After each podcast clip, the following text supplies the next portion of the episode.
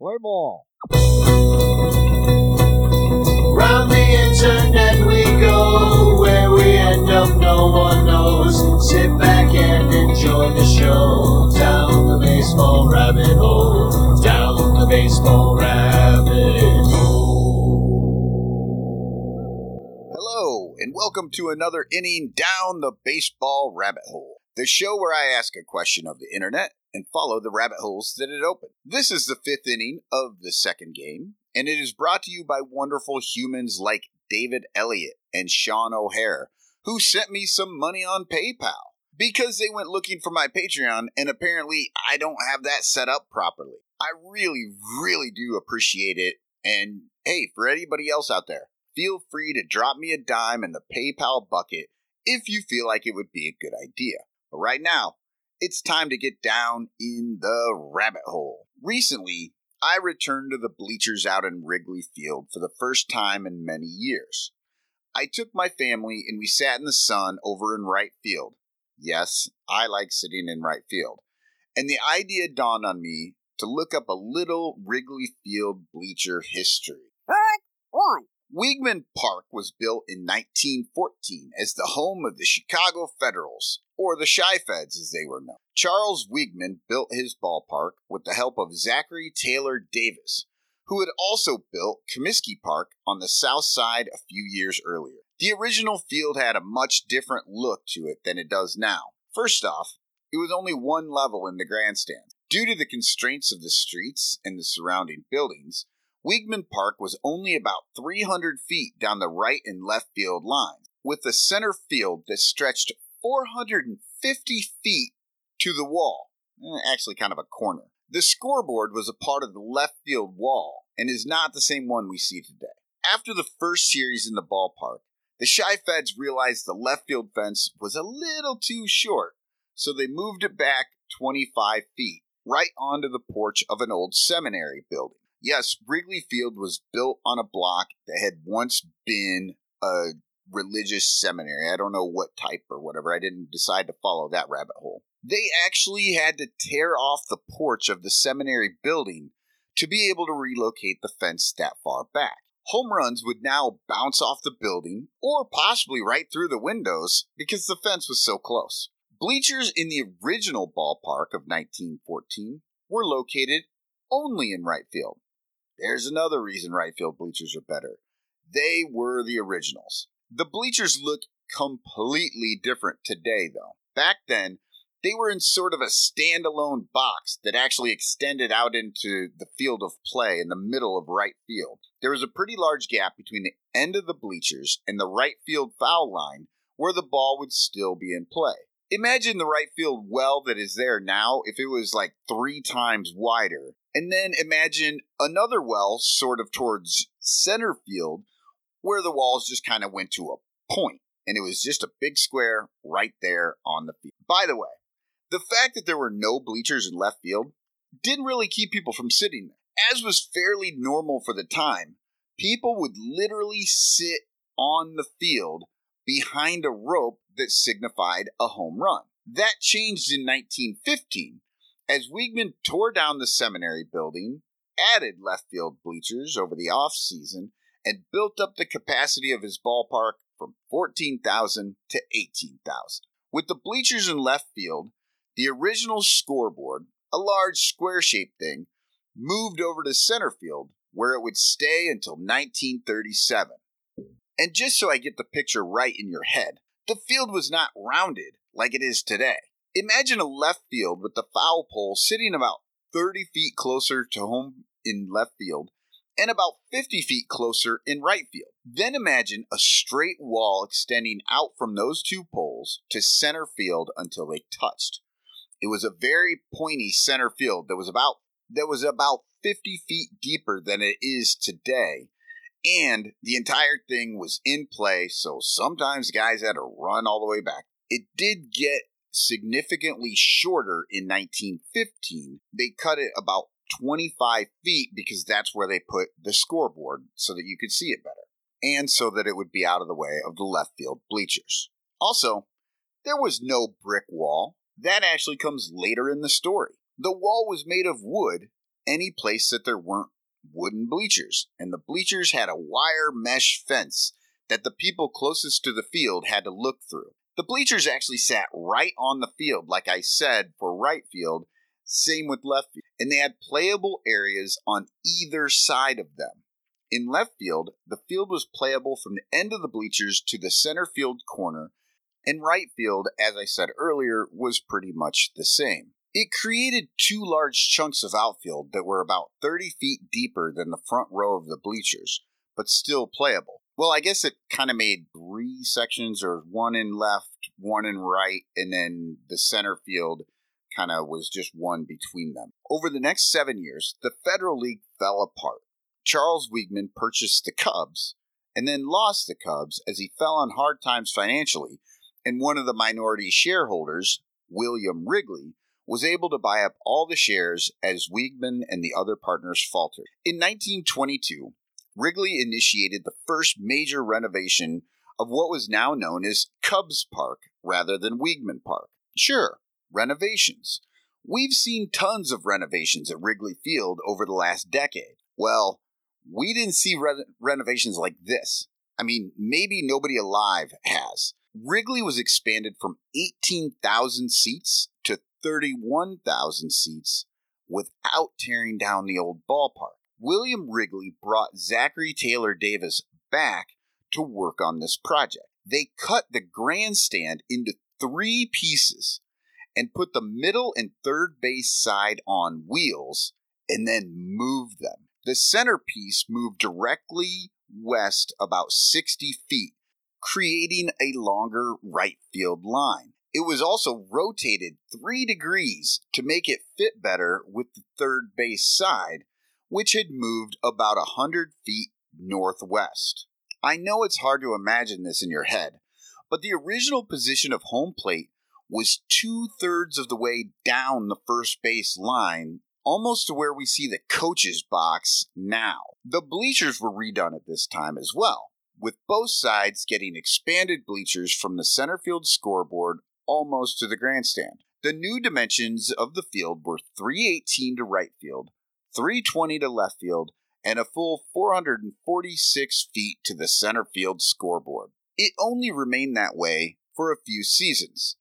A lot of people were complaining about the short porch in left field, just like when Weeghman had to move the left field fence back right after the very first homestand. Cubs Park tore out part of the left field bleachers mid-season in 1925, which made the new line 364 feet, and the left field bleachers did not start right at the line anymore. They were in deep left field to left center field with about 1,000 less seats and a large new area in the left field corner that was now playable. People loved Cubs Park, and they were getting almost 900,000 visitors each season. After the 1926 season, two big changes were planned. The first is that it was renamed. Cubs Park became Wrigley Field, and then they added a second level to the grandstand. The Cubs could now seat 40,000 a game. Well, they could in 1928, because only the third base side of the second level was completed before the 1927 season. Despite this, they were the first team to draw over 1 million fans in one season. And in 1929, combined with an actual good team and a completed second level, the Cubs hit the 1.5 million mark, which was the MLB record for 17 years, and the Cubs record for another 40 years. Also in 1929, the Cubs went to the World Series. So temporary bleachers were actually added for the World Series in both left and right fields. Waveland and Sheffield Avenue were both blocked off to allow the new bleachers that held another 10,000 fans to get the attendance up to 50,000 per World Series game. This setup was used again in 1932 and in 1935. Sadly, none of the people sitting in those temporary bleachers ever saw a Cubs World Series there, as we all know. In 1932, William Wrigley died and passed on the ownership of the Cubs and Wrigley Field to his son, Philip Knight Wrigley, more commonly referred to as PK. PK was not the baseball guy that his father had, but, like his father, he was interested in tinkering with the old ballpark and making the field better. So in 1937, he initiated the construction of all new bleachers, during the season, no less. Like I said, he wasn't super interested in what was going on the field, to the point that he didn't mind doing major construction while the team was playing. Enter Bill Veeck Jr., the hero of the bleachers. He was the son of Bill Veeck, who had been the Cubs' president for many years when William Wrigley was the owner. Bill Veeck Jr. decided to build concrete bleachers instead of wood, with a brick wall that curved gently around the outfield instead of the really deep, somewhat pointy center field they'd had up until that time. The new dimensions of the field were going to be 355, 368, 400, 368, and 353 from left to right field foul poles. The entire 1937 season, the Cubs played with a wooden wall separating the field from the construction, and nobody sat out in the bleachers. Obviously, there were none. On September 4th, though, the brand new bleachers were finally opened. Along with the curving brick wall, Bill Veeck was also responsible for adding the Boston ivy and the old scoreboard, both of which are hallmarks of the Wrigley Field experience.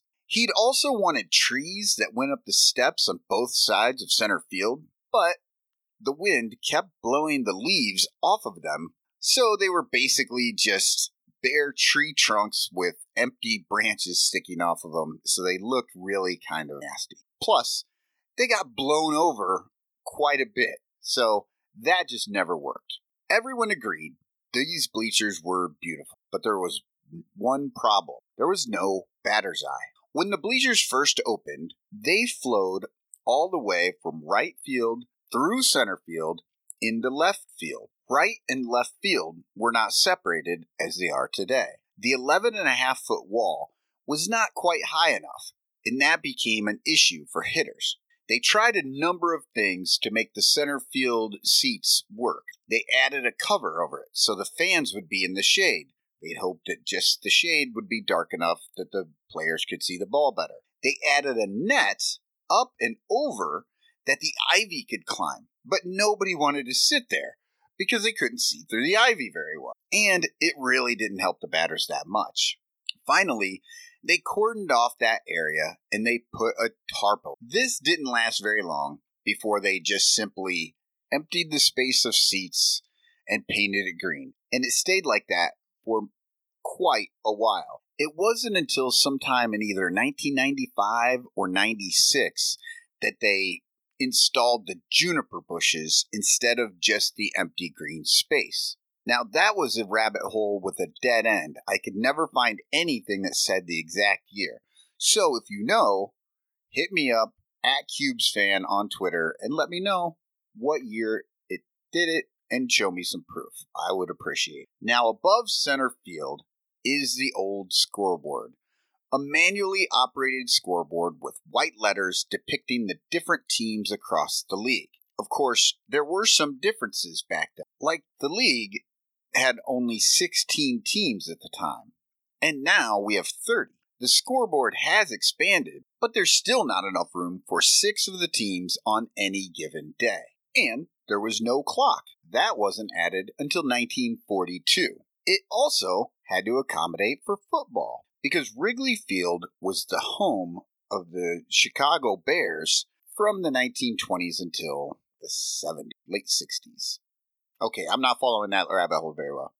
But this is the baseball rabbit hole, not the football rabbit hole. Okay, so the scoreboard would change batters to yards to go, the ball to down, the strike to quarter, and the rarely noticed, by me at least, center spot would say ball and would presumably have the yard line where the ball was sitting. The clock needed for football games would be situated over where it says outs during baseball games. I know that's not like a great description. It's really hard to kind of say what it looked like.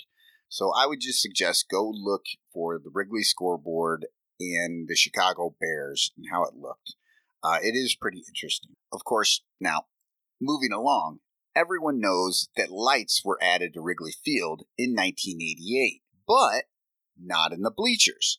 I mean, there are lights for spectators to be able to see and walk around, but there aren't lights that shine onto the field. All of those lights sit on the grandstand. This makes Wrigley Field the darkest outfield in the major leagues. It also means that beyond those few lights and mild alterations to the aesthetics, the bleachers really did not change from 1937 until 2005, when the Chicago Tribune did their first expansion of the bleachers. Since then, the bleachers have gotten torn out once, torn completely down once, and had video scoreboards added in left and right field. The juniper bushes were cut in half, as a party area was sort of added up there that you could access from inside the stadium and then look out over the field. And there's just been more total seats added, along with other places around the field. And Wrigley now seats over 41,000 people. You can walk around the back of the bleachers and behind the scoreboard, which you could not do until 2006. But even then, it was narrow. And that was expanded more in 2015, when the bleachers were completely redone. This is also allowed for hallways and bullpens to be added underneath the bleachers. Prior to the 2015 renovations, the bullpens were still on the field just past first and third base. And that, finally, is where I was sitting that day recently watching the Cubs play the Brewers. While it was probably a case of negligence and penny pitching more than anything that kept the bleachers the same for almost 70 years, change was inevitable, but the things they have made sure to keep were the ivy and the scoreboard, so we still have that connection to the old times.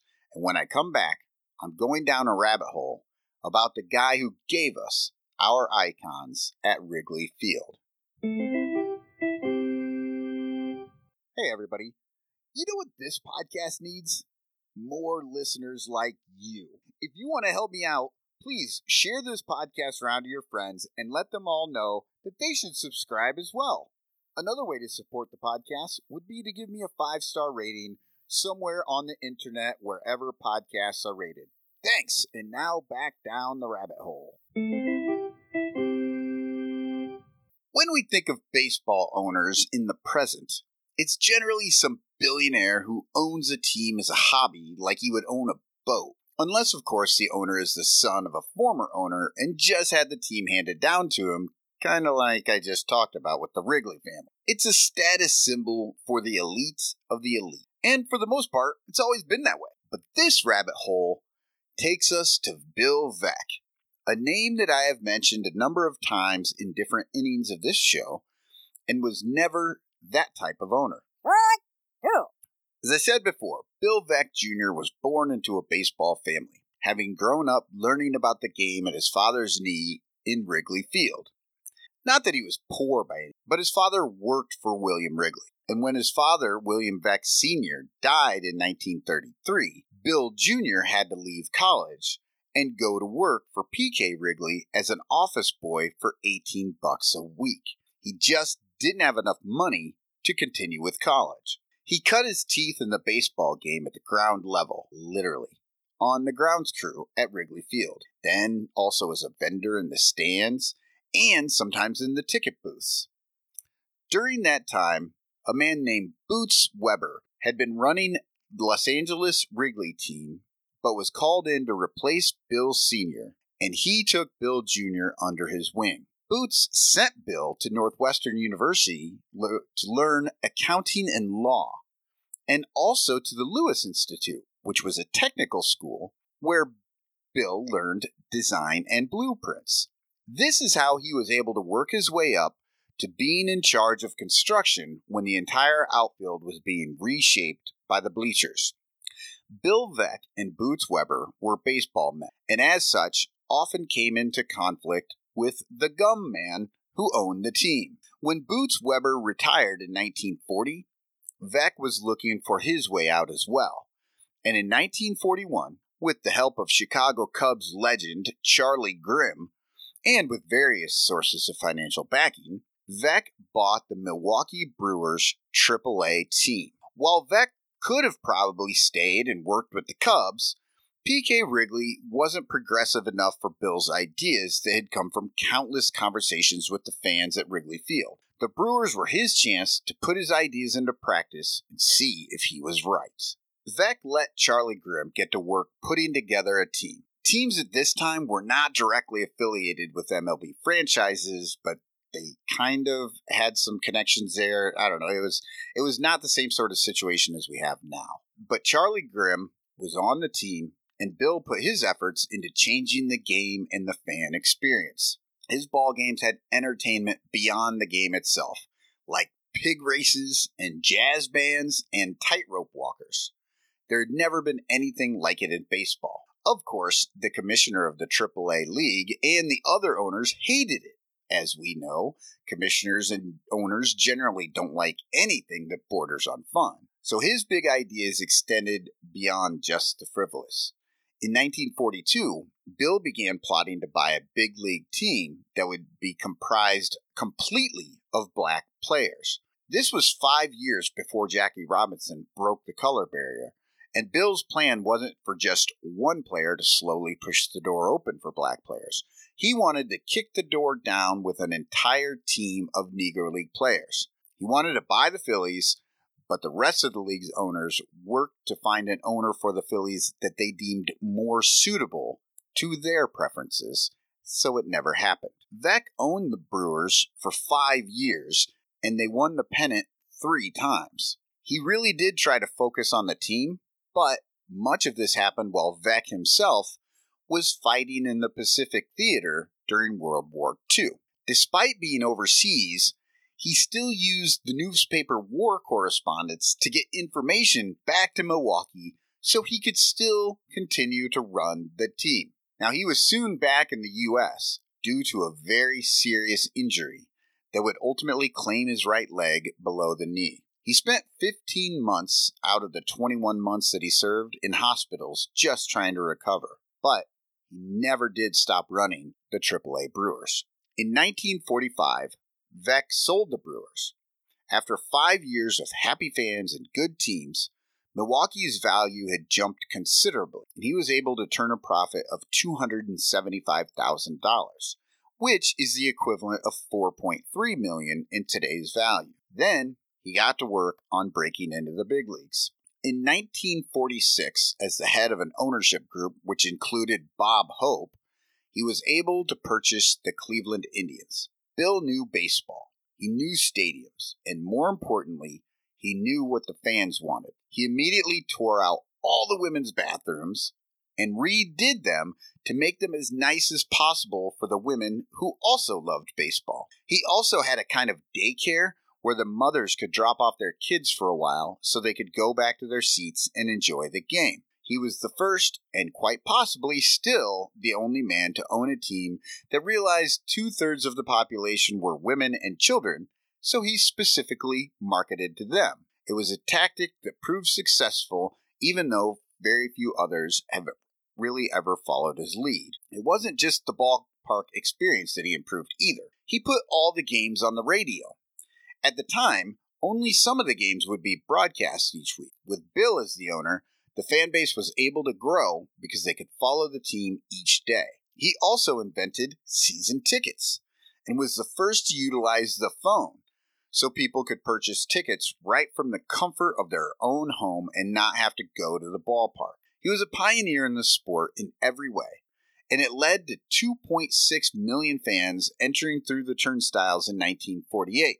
Which was the most any team had ever done to that point. Of course, being the free thinker that he was, Bill Veeck's ideas weren't always good. In 1947, Veeck installed a portable center field fence at the spacious Cleveland Municipal Stadium. He would move the fence in and out, series to series, depending on whether he thought it would benefit Cleveland being close or deep. The fence moved up to 15 feet at different times during the season. In 1948, the league created a rule to make it illegal to move the fences. That wasn't his finest moment, but another thing he did in 1947 might have been. Jackie Robinson broke the color barrier in the National League on April 15, 1947. and Larry Doby broke the color barrier in the American League a few months later on July 5th for Cleveland at Comiskey Park against the White Sox. In 1948, despite the pushback he got with the Doby signing, Veeck doubled down and added a 42-year-old, possibly quite a bit older, Satchel Paige to the team.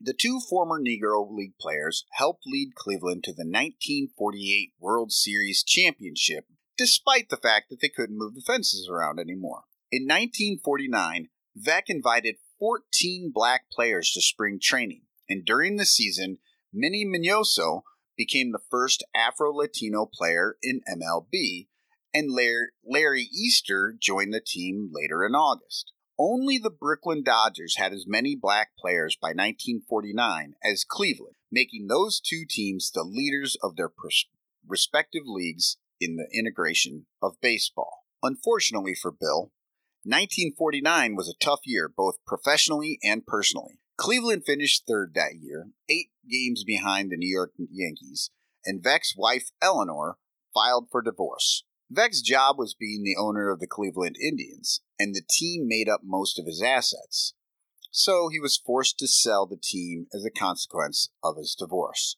Although disappointing, Veeck never stopped being a baseball guy, and he re-entered the league in 1951 as the owner of the St. Louis Browns.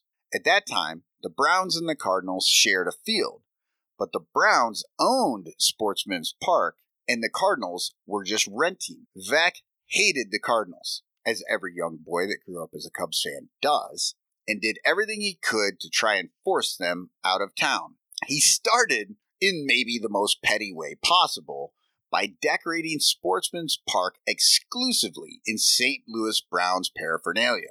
So even when the Cardinals were playing, it still looked like the Browns' home ballpark. He also hired former Cardinal greats Rogers Hornsby and Marty Marion as managers to try and pull fans away from the Cardinals. In the announcing booth was none other than Cardinals Hall of Fame pitcher and leader of the Gas House Gang, Dizzy Dean. The Cardinals did almost leave St. Louis, but it was because their owner was convicted of tax evasion rather than anything Veeck did. As an owner of one of the less popular clubs, second even in his own town, Veeck came up with a proposal in 1952 for television revenue sharing. Of course, the Yankees were not fans of this, and were able to persuade enough of the other teams to vote with them that Veeck's idea was shot down.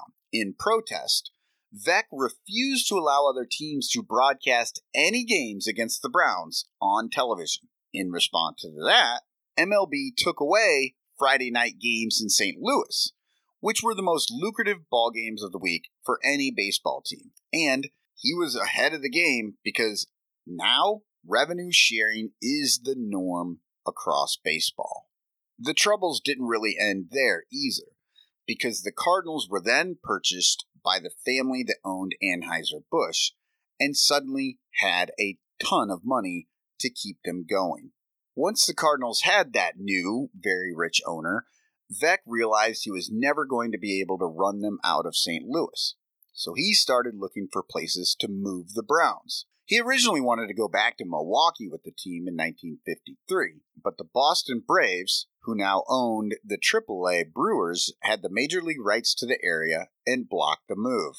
Apparently, Boston thought that was a great idea because they actually moved the Boston Braves to Milwaukee that very same season. In the offseason of 1953, Veeck worked out a deal with a Baltimore ownership group to move the Browns to Maryland. The league blocked this move, though, because he would have remained the principal owner of the team. Once he realized the other owners were simply trying to run him out of the league, he surrendered and sold the rest of his interest in the team just so he could get away. But Bill Veeck was not done. 6 years later, he became the head of yet another ownership group that purchased the Chicago White Sox. Charles Comiskey had been causing all sorts of problems for his sister because she received the majority of the shares for the White Sox when her mother died. He'd been so annoying to her that she was ready to sell. Veeck's group made the first offer, but she decided she'd rather just give her shares to her brother and let him buy it. Except that fell through when he offered $1 million less than Veeck's group. So Bill Veeck became the owner of yet another baseball team. The other owners really still didn't want him in the league, but he had been able to figure out a way to kind of sneak in the back door. And this time it really was going to be a contentious run. Charles Comiskey was not happy that his sister had sold her shares. He was constantly fighting with Veeck and the rest of the ownership. Veeck couldn't put too much into it, though, because he was the majority shareholder. So he went to work running the White Sox. As he always did, Veeck went to work on the ballpark. His first move was to make Comiskey Park more accommodating to the women who came out to the ballpark. And he created the most lavish women's bathroom ever. He publicized it by holding a contest to give the women's bathroom an official name. The winning entry, by the way, was the Hall of Femme. Everybody loves a good pun, huh? Anyway, the White Sox had their most successful year ever, with a home attendance of 1.4 million, and the team won the AL pennant for the first time in 40 years. The next year, Veeck added the exploding scoreboard to Comiskey that shot fireworks for all the White Sox home runs. Once again, they broke their record with 1.6 million fans that year. Although he was the head of the ownership group of the White Sox, Veeck made an offer to try and get the expansion team that was going to be located in California that eventually became the Angels. He would have been a minority owner in that deal, with Hall of Fame Detroit Tiger Hank Greenberg as the majority owner.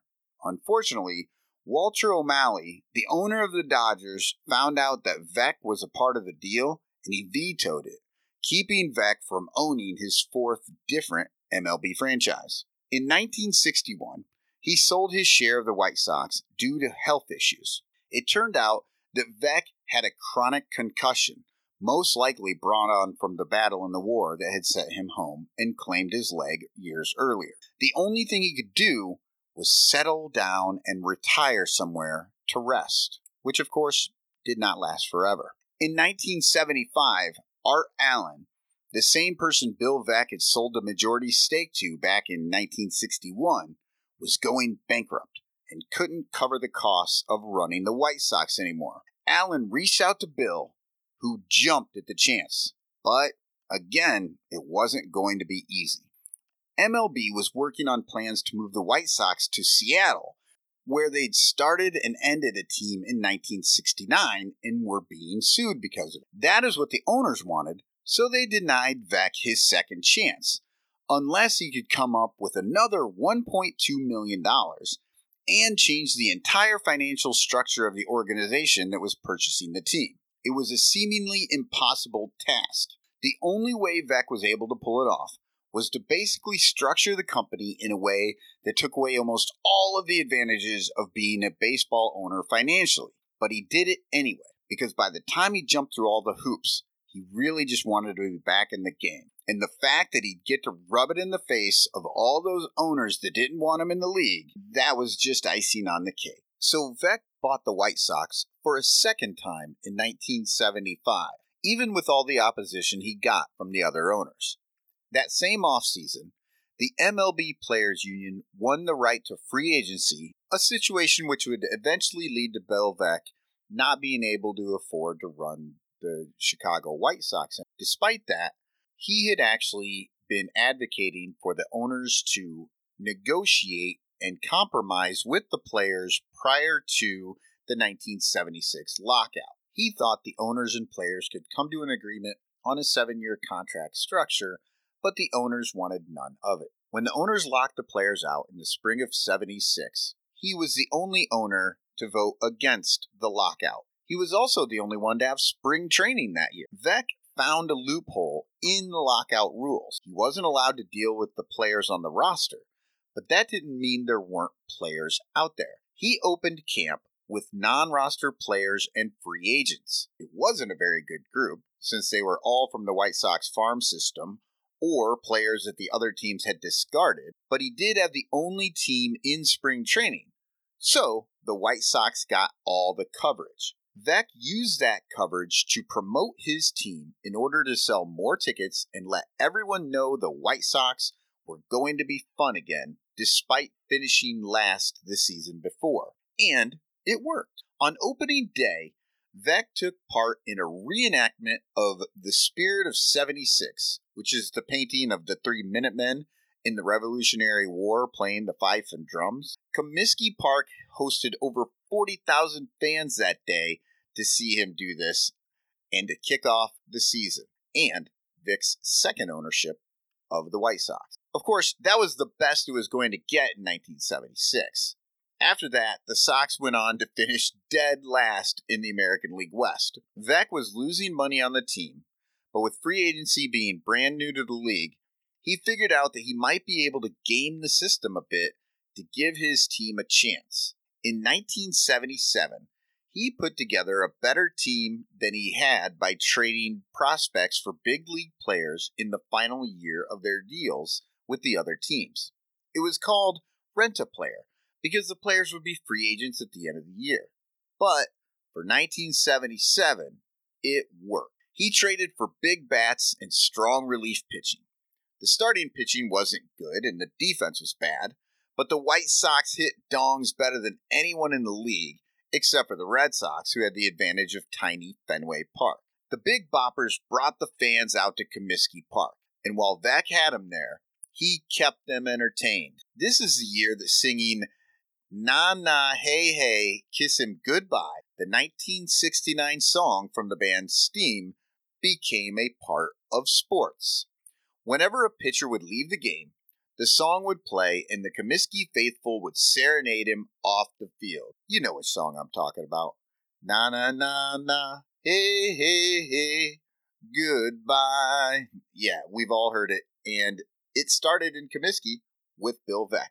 In 1977, the South Side was the place to be. The team won 90 games and broke their all-time attendance record, which had been set by Veeck's 1960 White Sox team. Unfortunately, the Royals and Rangers went on a late-season tear and ended with 102 and 94 wins respectively, keeping the White Sox out of the playoffs in third place.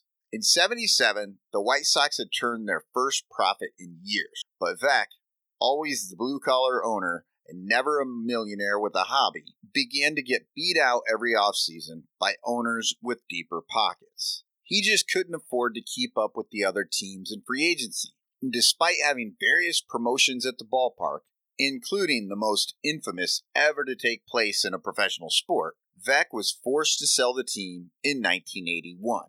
After the sale of the White Sox, Bill Veeck switched his fandom from the team he had owned twice as an adult back to the team he'd loved as a child. He spent the last years of his life as a Cubs fan and spent his summers sitting in the bleachers. He died in 1986 of cancer at the age of 71, and more than any other person, Veeck's fingerprints are all over Chicago baseball. Many of the things that baseball fans in Chicago love to this day were the brainchild of Bill Veeck. When I come back, I will tell you some more about Bill Veeck's wilder side in baseball. For now, let's take a quick break.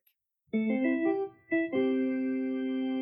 there. Apparently, I am really bad at marketing this podcast or even making it possible for people to give me money because they just enjoy the show and feel like my effort is worth throwing a bone to, I guess. If you do want to support the show so that I keep making more, you can just give me some money at paypal.me/MCOTTON2019. That's paypal.me/mcotton2019. I really appreciate it, and I'll shout you out in the show. Thanks. Now, back to the rabbit hole. I did it again, I guess. I thought the Wrigley bleachers would be a quick topic to hit, but I'm never sure where the rabbit hole is going to take me. Well, I promised to keep this last segment somewhat brief, but no show about Bill Veeck would be complete if we didn't talk about his wild promotions.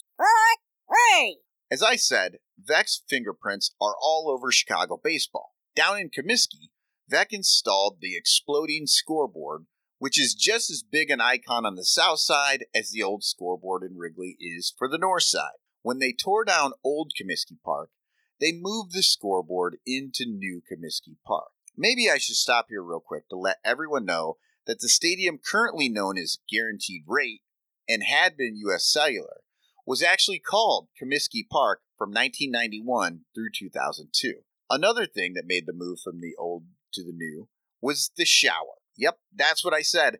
Veeck heard the complaints of all the fans in the bleachers talking about how hot it was during day games, so he had a shower installed in the center field concourse so people could go over and cool off. That shower is still at New Comiskey, but I'm not sure how many people actually use it anymore. Many people also may not be aware that Harry Caray, inextricably linked to the Chicago Cubs, was actually an announcer on the South Side first. After Harry Caray lost his job in St. Louis for getting on the owner's bad side, allegedly, Caray spent a year in Oakland and then got hired by Veeck for the White Sox job. Veeck noticed Harry singing along when Nancy Faust played Take Me Out to the Ball Game on her organ. He wanted Harry to actually sing for the crowd. Harry did not want to. Legend goes that on opening day 1977, Veeck turned a mic on without Harry's knowledge, and it broadcasted out to the stadium. The crowd loved it, and that was the day a baseball tradition was born, all because of Veeck. From that point on, Harry would sing with the crowd at each game. This was the first time that this had really ever been done. We know that the song was very old and it's been around for a long time, but the idea that the crowd would all sing it along with a guest conductor or Harry Caray or whoever didn't actually get started until 1977. After Veeck sold the team in 1981, Harry was soon out the door as well, and he took his act up to Wrigley Field in 1982. And WGN broadcast him singing Take Me Out to the Ball Game across the country. This was the Superstation era, and only Atlanta and the Cubs really had this sort of reach. And Harry Caray became a sensation, singing Take Me Out to the Ball Game. Harry died in 1998, but to this day, the Cubs and Cubs fans honor Harry Caray by singing during the stretch every game. No doubt, Bill Veeck joined in at the end of his life, singing along with the rest of the fans out in the bleachers. Take Me Out to the Ball Game wasn't much of a wild thing, but Veeck was known for wild promotions during games. And as far back as when he owned Cleveland, he would do things like give a random fan a ladder or a greased pig or $1,000 frozen in a block of ice. Also, he and other fans could laugh as the lucky winner tried to take their prize back to their seat. One night, after receiving a letter from a fan named Joe Early about how there were all these nights dedicated to different people, but there was never anything for the regular fan. So Bill Veeck decided to dedicate a night to Joe Early, the regular fan. Joe and his wife were brought out onto the field where Bill Veeck read the letter from Joe and announced that he would be receiving fabulous gifts as a thank you for being a great Cleveland fan. The first gift was a new house built in early American architectural style. A truck rolled out onto the field with a dilapidated outhouse on the back of it, making the crowd roar with laughter. Then he announced that Joe was getting a car, and they brought out an old busted Model T filled with young female models. Veeck had the crowd going, just laughing at everything he was doing, as he announced plenty of gag gifts throughout the presentation. But there were a lot of other gifts for Joe Early, and many of them weren't jokes, like an actual nice car, a 1949 Ford convertible to be precise, appliances for Early's home, like a dishwasher and washing machine, which back in the early 50s, not everyone had. And he also got a lifetime pass that allowed him to go to any American League game in any ballpark for the rest of his life. That was the one that Joe Early was the most excited about. In St. Louis, when Veeck owned the Browns, he took his stunts right to the team. On August 19, 1951, Veeck signed Eddie Gaedel, a 3-foot 7-inch dwarf, and sent him to the plate against the Detroit Tigers. He was so small, it was nearly impossible to throw a strike against him. He walked on 4 pitches, skipped up to first base, and was replaced by a pinch runner. The very next day, MLB made a rule that the commissioner could void any contract in the league so that they could get rid of Gaedel and keep Veeck from pulling other stunts with players that they thought were making a mockery of the game. But the reality was, Veeck kind of just wanted to have a little fun, and sending a little person out to the plate was kind of what people back then thought was fun. But the craziest and most destructive stunt that Veeck ever pulled was at Comiskey Park in 1979. It was in vogue to hate on disco music in the late 70s, and probably more so in Chicago, where a very popular DJ, that I will not name, pushed the disco sucks idea on his show all the time. Veeck decided to work with the DJ and put together a disco demolition night in between games of a doubleheader. Fans would come to Comiskey Park for baseball and bring disco records, which would be put in a large box and blown up. The White Sox were not very good and were only drawing around 15,000 fans a night. They were hoping this stunt would bring in about an extra 5,000 fans. Well, it was successful beyond their dreams, as the games sold out, and there were thousands outside that could not even get in. The official count was 47,000, but there were too many people for the security staff, and Veeck estimated that there were actually over 50,000 in the ballpark. Here's something everyone should probably keep in mind just in general. When you ask people to come to any event for the sole purpose of hating on something, you might not get the type of people that are easy to get along with. The White Sox learned this the hard way. The overpacked stadium was filled with unruly fans waiting to see the explosion. The explosion itself was a bad idea, as it, quite predictably, blew a large hole in center field. Also, flaming pieces of vinyl records littered the field. As if that wasn't enough, thousands of fans rushed the field and set fire to their own records, or climbed the foul poles, or stole bases, or stole team equipment, or just fought with one another out on the field. Bill Veeck pleaded with the crowd to return to their seats, even as a disco bonfire burned out in center field. The second game of that doubleheader was not played. The White Sox had to forfeit because the stunt they pulled was the reason the field and situation was unfit for baseball. 39 people were arrested that night, and there were quite a number of injuries, but none of them were really serious. That was the last American League game in history to be forfeited. And before I fall down the rabbit hole looking at the last National League game that got forfeited, I'm going to call it the end of the inning. You're out! As always, thank you for spending some time with me delving into these baseball rabbit holes. I really appreciate it. And until next time, keep rounding those bases. This is the part of the show where I tell everybody all the wonderful things that I did, like researching this stuff and writing the script and reading it and doing all that, editing, everything. Unfortunately, on this one, I don't think I did that great a job. I'm sorry about that. But if I ever want to get this thing done, I got to give up at some point and just say, this is going to be good enough, even though it's not as good as some of the others. I apologize for that. Anyway, I hope you enjoyed it, and it is time for Danny Rocket to take us out. Round the internet we go, where we end up no one knows. Sit back and enjoy the show, down the baseball rabbit hole, down the baseball rabbit hole.